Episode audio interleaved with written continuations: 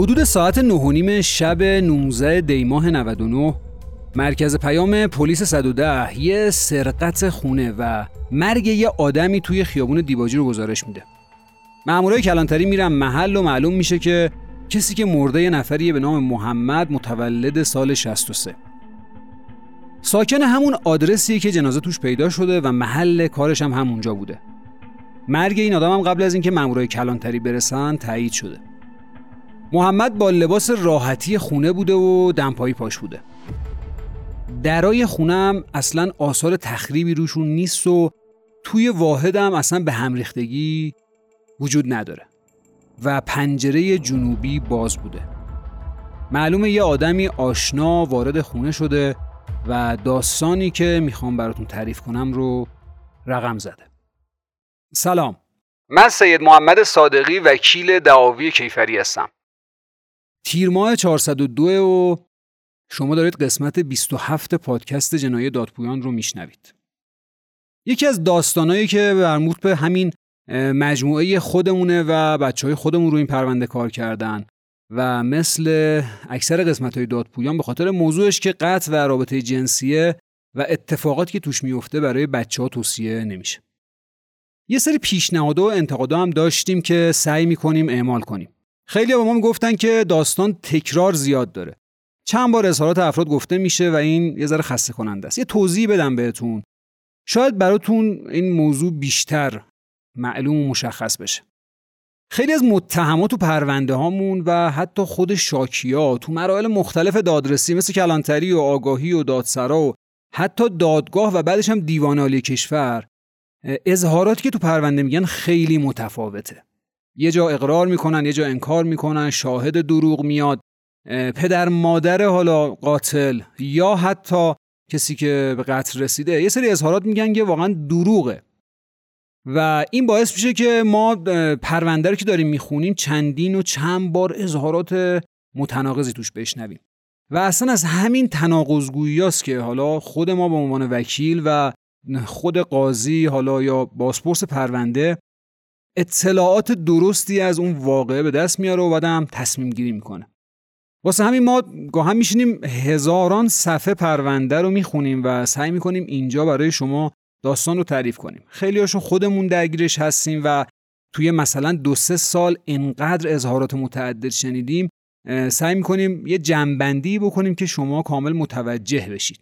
یه ذره بعضی موقع این مسئله حوصله سربره، ولی برای من وکیل خب این مسئله انقدر جذابه که باعث میشه که یه سری نکات ریزی از همین اظهاراتی که اگر دقت کنید متناقضه به دست بیارم و پرونده رو بتونم معماش رو حل کنم. ولی چون احتمالاً یکم فنی و حوصله سربره، بازم سعی میکنیم که از این تکرارا کم کنیم و اصل مطلب رو بگیم. بیشتر از این توضیح نمیدم و میریم سراغ ماجرای این قسمت. ساعت 9:45 شب با قاضی ویژه قتل تماس گرفته میشه. دستور میده دادستان بهش که خودش بره صحنه جرم رو ببینه و بررسی بکنه، ببینه ماجرا از چه قراره. تو بازدیدی که از محل قتل انجام میشه معلوم میشه که مقتول توی دفتر کارش، توی اتاق سالن جلساتی که داشته، طبقه زیرزمین ساختمون، گوشه دیوار شرقی کنار میز بزرگ اتاق کارش به صورت طاق‌باز روی زمین افتاده و ضربات چاقویی روی قفسه سینه و پهلو سمت راست و روی دست چپش وجود داره. آلت تناسونیش هم قطع شده. تو اولین اقدام به علت اینکه مقتول با برادرش خیلی اختلاف شدید مالی داشته، بازپرس برادر مقتول رو به اتهام قتل بازداشت میکنه. مهدی برادر مقتول دستگیر میشه و یه مدتی هم توی بازداشت بود توی پرونده، ولی به این علت که شاکیای پرونده که همون علیا دمن یعنی پدر مادرش هیچ شکایتی ازش نداشتن و هیچ دلیلی هم وجود نداشت قتل رو انجام داده، آزاد میشه. مهدی تعریف میکنه، میگه من تو طبقه همکف بودم، مادرم بهم گفتش که ببین برادرت محمد جواب نمیده، برو پایین یه خبر بگیر. منم دیده بودم که محمد 10 دقیقه قبل اومد از جلوی اتاق ما رد شد با هنسفری که تو گوشش بود و رفت سمت حیاط. چراغ حیاط هم روشن بود. گفتم احتمالاً رفته توی دفتر، چون از تو حیاط هم به دفتر راه داشت هم به اتاقی که میومد توی خونه. اول از روی بالکن صداش کردم ولی جواب نداد، منم دیگه نرفتم. ولی هی مادرم دوباره پیگیری کرد، گفتش که کو برادر کجاست، تلفن بهش میزنم جواب نمیده، برو توی دفترش ببین اونجا هست یا نه. چون مادرم دلشوره داشت، منم از همون در حیاط رفتم توی اتاق دفتری که برای محمد بود. دیدم که محمد کنار میز افتاده و غرق خونه. سری با 110 تماس گرفتم و مادرم از اون طرف داشت صدا میزد که چی شد، چه خبر از محمد. گفتم پایین نیا، دزد اومده اینجا. مادر محمد هم یه اظهاراتی شبیه همین رو برای پلیس آگاهی تعریف میکنه. و از اونجایی هم که برادر مقتول توی تمام مراحل دادرسی اتهامی که بهش بوده، یعنی مباشرت در قتل عمدی برادرش، همه رو انکار کرده بوده و با بررسی و بازبینی حیاط خونه و رد خون و اینکه روی دیوار گوشه سمت چپ اتاق محمد و روی برگایی که اون وسط بوده تو حیاط و نرده‌ای که خروجی اتاق به حیاط بوده، معلوم میشه که نه، قتل توسط این آدم اتفاق نیفتاده.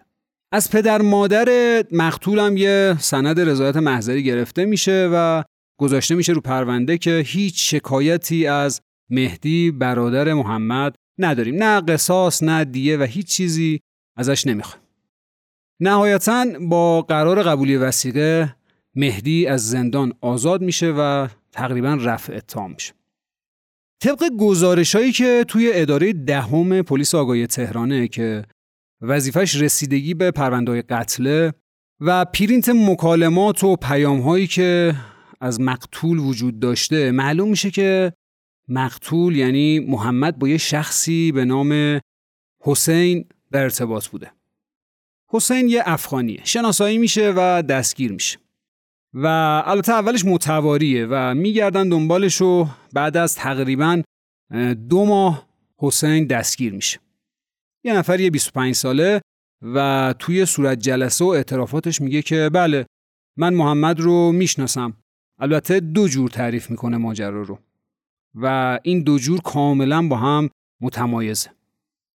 حسین داستان آشناییش رو با محمد 2 جور تعریف میکنه.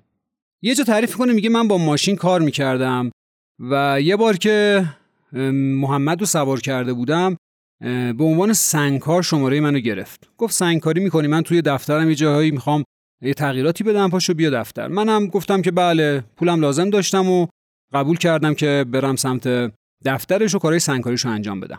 یه مدت رفتم اومدم و بعد میگفتش که کار نظافتم انجام میدی؟ منم گفتم آره کار نظافتم انجام میدم، من کارگرم و هر کاری باشه نیاز مالی هم دارم انجام میدم. بعد یه مدت به هم گفتش که اهل عشق و حال با پسر هستی؟ من قبول نکردم. تا اینکه یه روز که تو خونش بودیم اومد سمت من و به آلت تناسلی من دست زد و بعدم یه سری کارا کرد که حالا خیلی گفتنش هم ضرورتی نداره. یه جای دیگه تعریف میکنه حسین، میگه که یه روز بعد کار پاشدم رفتم میدون میوه تره بار، لباس کارگری هم تنم بود، تو صف منتظر بودم که نوبتم برسه که یه نفر اومد سمت من و گفتش که من مهندسم، نیاز به کارگر و سنگکار و اینا دارم. منم گفتم بله من بلدم، اوستاکارم دارم، میتونیم کمکتون کنیم و کاراتو انجام بدیم. شماره منو گرفت و خداحافظی کرد. تو همون حیاط تره بار که بودم به هم زنگ زد و گفتش که کجایی؟ واسه کارت دارم. وقتی اومدم سمتش گفتش که کمک کن خریدامو بذارم تو ماشین و با هم رفتیم خریداشو گذاشتیم تو ماشین. بعد گفتش که بیشین تو ماشین بریم. گفتم وسایلم و دوچرخه‌مو میبرن. گفت نه چیزی نمیشه، با من پاشو بیا.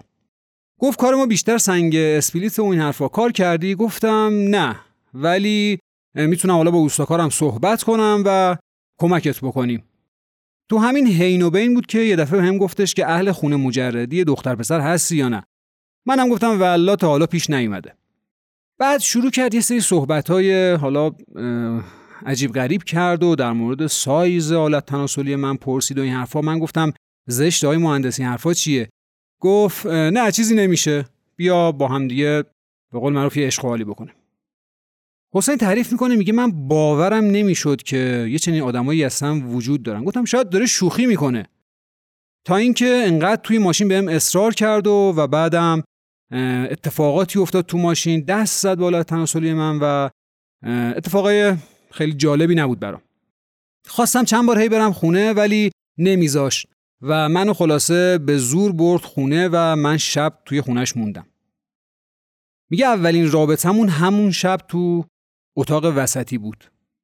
بعدم منو رسون سر ساختمون و یه مدتی با همدیگه ارتباط نداشتیم. یه 2 هفته‌ای که از این ماجرا گذشت دیدم دوباره شروع کرد به من زنگ زدن. حتی 2 بار اومد محل کارم. سراغ منو از نگهبان و اوستاکارم میگرفت. اونام فهمیده بودن ماجرای ما چیه ولی بروم نمی آوردن. یه بارم بهم گفتش که ببین خونه ما استخ داره، بریم خوش میگذره. منم رفتم ولی میخواست از من سوء استفاده کنه که من گذاشتم رفتم. به خدا قسم هیچ کاری باهاش نداشتم. یه بارم بهم زنگ زد گفتش که ببین بیا تعطیلات بریم شمال. منم گوشی روش قطع کردم. توی روز 19 دی ماه شروع کرد به من زنگ زدن. تهدیدم میکرد، میگفت ببین من ازت فیلم دارم، توی اتاقم دوربین داشتم، اگه نیای با من بخوابی من فیلماتو همه جا پخش میکنم. من ترسیده بودم، گفتم شب میرم خونه و همه این وسایلو ور میدارم. شب از مدرسه‌ای که 2 تا خونه باهاشون فاصله داشت رفتم بالای پشت بوم و از اونجا پریدم تو حیاط مدرسه و از دیوار حیاط بغلی ساختمون خودم رو رسوندم به خونه‌شون. از لای نرده‌ها رد شدم، دیدم در دفتر بازه. رفتم تو، شروع کردم جمع کردن سیم و کابل و لپتاپی که اونجا تو دفترش دیده بودم. رفت آمد داشتم، می‌دونستم وسایلش کجاست. حسین تعریف می‌کنه، میگه از ترس اینکه کسی بیا تو 2-3 بار هی رفتم تو حیاط و برگشتم. مشغول جمع کردن بودم که دیدم یه چراغایی توی حیاط داره روشن میشه. خیلی ترسیدم. رفتم پشت در دستشویی واسادم و منتظر بودم که اگر محمد داره میاد بیا تو بره، تا اینکه پام خورد به یه سطل و سطل افتاد رو زمین. صدای سطلو که شنید محمد اومد سمت در. فکر میکرد گربه‌ست احتمالاً. درو که باز کرد دید منم. شروع کرد جیغ و داد کردن. منم برای اینکه صداشو نشنوه هولش دادم و پاش گیر کرد به صندلی و محکم خورد توی دیوار. پریدم روی سینه‌ش و دستمو گذاشتم رو دهنش. میخواست بلند شه که من از ترس اینکه ممکنه جیغ و داد بکنه و همه بفهمن با چاقو محکم زدم تو پهلوش. دستم روی دهنش بود. خواست یه چیزی بگه، دستمو برداشتم. گفت مهدی دیوونه شدی؟ کسی خونه نیست، بهت پول میدم و فقط برو از اینجا.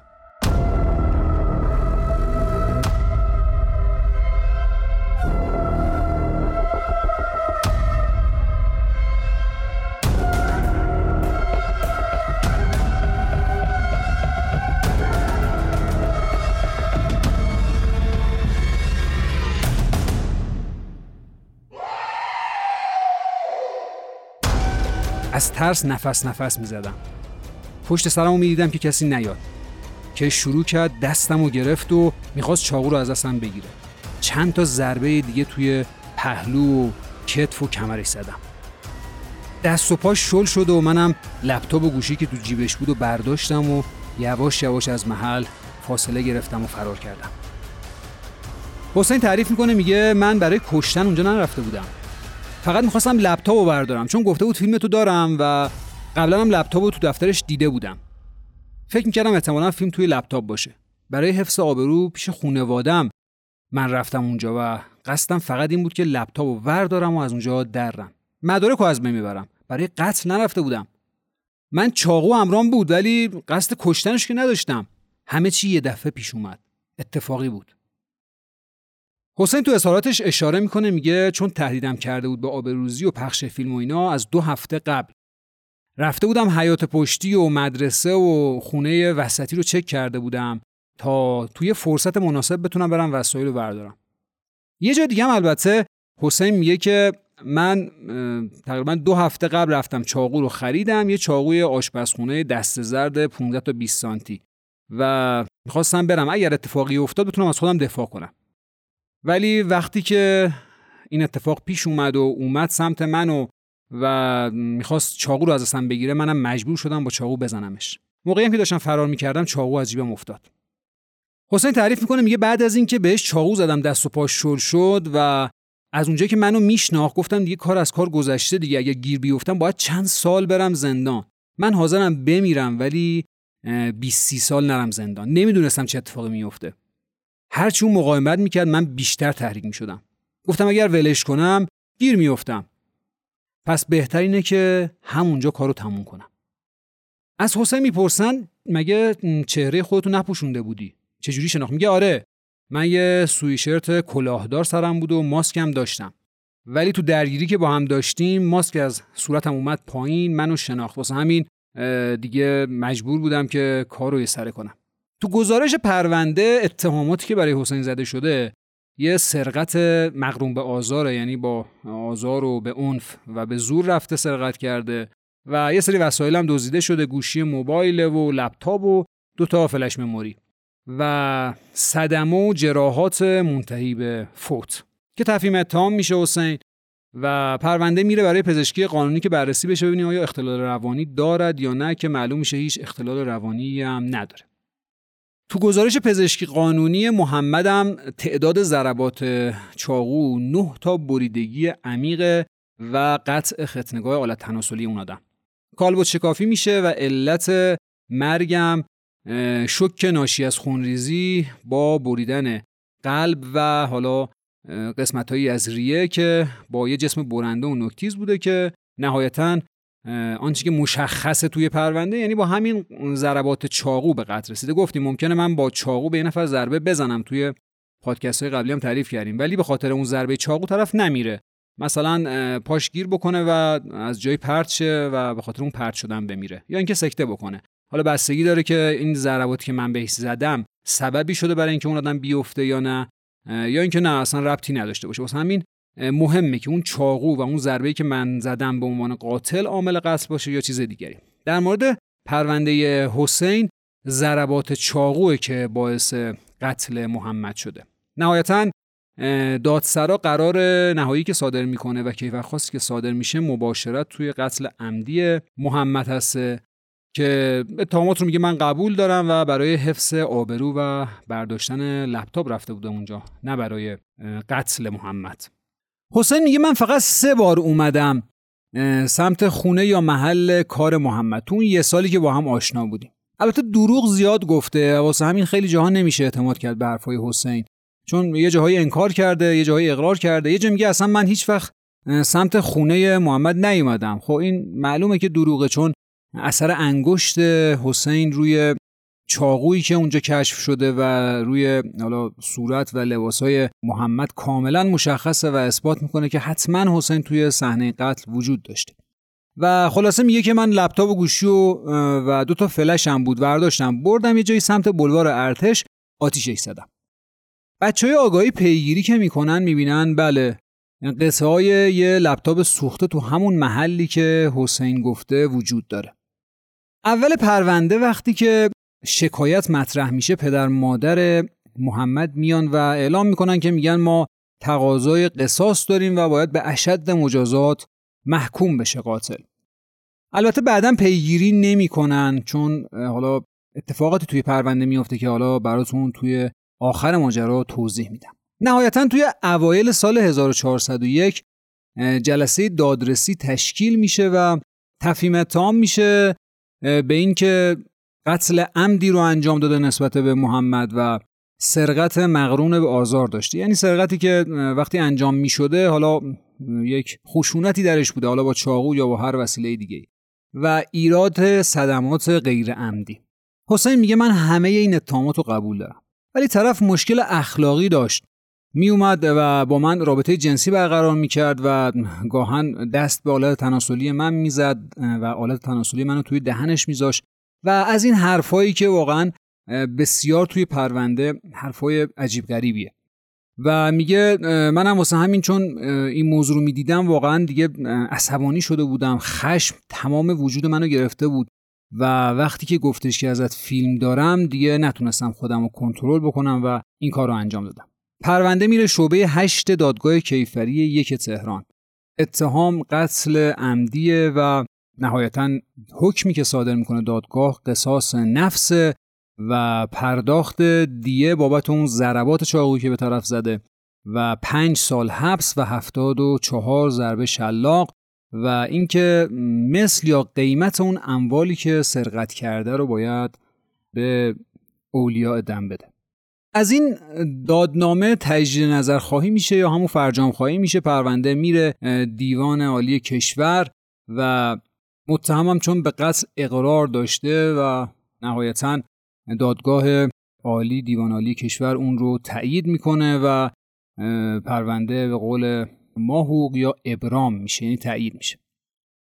جالبی این داستان اینه که پدر محمد وسطای تحقیقات فوت میکنه و مادر محمد هم بعد اینکه میفهمه پسرش دنبال اینجور کارها بود و رابطه‌های غیر اخلاقی خصوصا با پسر داشته و لواط میکرده، از جلسه دوم رسیدگی دیگه پاشو توی دادگاه نمیذاره.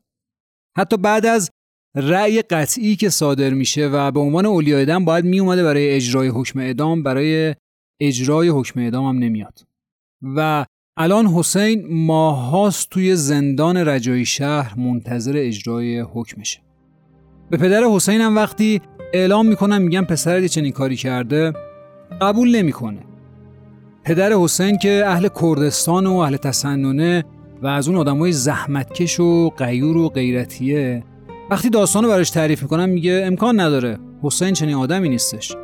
اگر واقعا این کارو کرده بذارید اعدامش کنم، من اصلا همچین پسری رو نمیخوام. ولی وقتی توضیح بهش میدم میگن شرایطی پیش اومده که یه چنین کاری کرده، خواسته قلبیش که نبوده. خلاصه پدرش راضی میشه تا بیاد تهران و از مادر مقتول رضایت بگیره. وقتی که میان، مادر محمد چون تحت تاثیر بچه‌هاش بوده و خصوصا برادر بزرگی که خیلی هم تعادل روحی روانی نداشته، اعلام رضایت نمیکنه. میگه نه من رضایت نمیدم، نه حکم رو اجرا میکنه نه رضایت میده. حسین توی برزخ بزرگی بین زمین و آسمونه، کابوسی که هر شب توی زندان رجایی شهر میبینه و نمیدونه تکلیفش چی میشه. یادم وقتی که پدر حسین و چند تا از ریش سفیدای اهل کردستان اومدن جلوی خونه محمد تا از مادرش رضایت بگیرن، برادرش مثل شیر زخمی شروع کرد حمله کردن. حتی اجازه نداد با مادرش ملاقات کنن. شروع کرد داد و بیداد کردن و گفت زنگ میزنم پلیس 110 و به عنوان مزاحمت هم صورت جلسه کرد.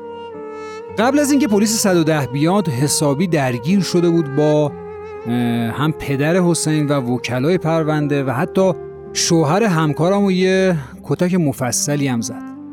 ما هم میخواستیم صورت جلسه بکنیم ولی خود شرایط جوری بود که خیلی نمیشد بابت فحاشی و کتک و توهین و این حرفا شکایت کرد. خلاصه اینکه شاه میخواست ببخشه ولی بگذاریم، ما خیلی جای اونا نیستیم، نمیدونیم، شاید نباید قضاوتشون کنیم. کاری که ما توی پرونده میتونستیم بکنیم این بود که 477 بکنیم، یعنی یک ماده در قانون آیین دادرسی کیفری در مورد پرونده هایی که رأی قطعی صادر میشه، ما اگر ببینیم خلاف شرعه میتونیم اعتراض بکنیم. و اعلام کردیم، گفتیم محدودالدم بوده این آدم نسبت به قاتل، چون قاتل به خاطر این مسئله این کار رو انجام داده که بهش تجاوز شده و واسه همین محدودالدم، خونش حلال. ولی خب این رو خیلی از ما نمیپذیرفتن و مجبور بودیم تنها کاری که میتونیم بکنیم برای حسین انجام بدیم. وقتی که رفتیم ملاقات مهدی توی زندان رجایی شهر، واقعا دلمون براش سوخت. خیلی پسر مؤدب و افتاده‌ای بود. وقتی اومدیم 2 تا ساندیس آورد و گفتش که هوا خیلی گرمه، برای شما خریدم، بخورید، نوش جونتون. وقتی میشینیم همه این جرما رو با شخصیت افراد مقایسه میکنیم، میبینیم چرا آدما باید به خاطر یه تصمیم اشتباه، حالا به خاطر هر چیزی، برای نداری، بیپولی، کار یا لذت‌های زودگذر دست به چنین کاری بزنن. کاری بکنن که پشتش میشه حسرت، میشه پشیمونی برای خودشون و خانواده‌شون. نه تنها خودشون درگیر میشن بلکه خانواده ها و آدم های اطرافشون هم درگیر میشن و باعث رنجش روح و روان همه این افراد میشن. فرقی نمیکنه قاتل باشه یا مقتول، تأثیر روی همه آدم های اطراف اینا گذاشته میشه. به ته این ماجرا که نگاه میکنیم میبینیم ریشه همه این موضوعات آموزش غلطیه که توی سطح جامعه برای همه ما پیش اومده. آموزش غلطی که وجود داره و ما هم به بچه‌هامون و به نسل بعدیمون درست آموزش نمیدیم. اولا اینکه توی عصبانیت چیکار باید بکنیم؟ آیا باید سریع برخورد خشن بکنیم با اونها و جرایم خشن رو رقم بزنیم، یا نه شاید باید یه ذره آرامش داشته باشیم و بدونیم توی موقعیت‌های حساس اینجوری چیکار بکنیم. بگذاریم توی این پرونده حالا ما منتظریم ببینیم که تصمیم علیا دم محمد چی میشه. مادری که هنوز توی شوکه و واقعا نمیدونه باید چیکار کنه، ببخشه یا نه. تحت نفوذ بچه‌هاش دست به کاری نمیزنه و مهندس ما فقط غم بزرگی از خودش روی شونه‌های مادرش و حسین و خانواده و جامعه گذاشته.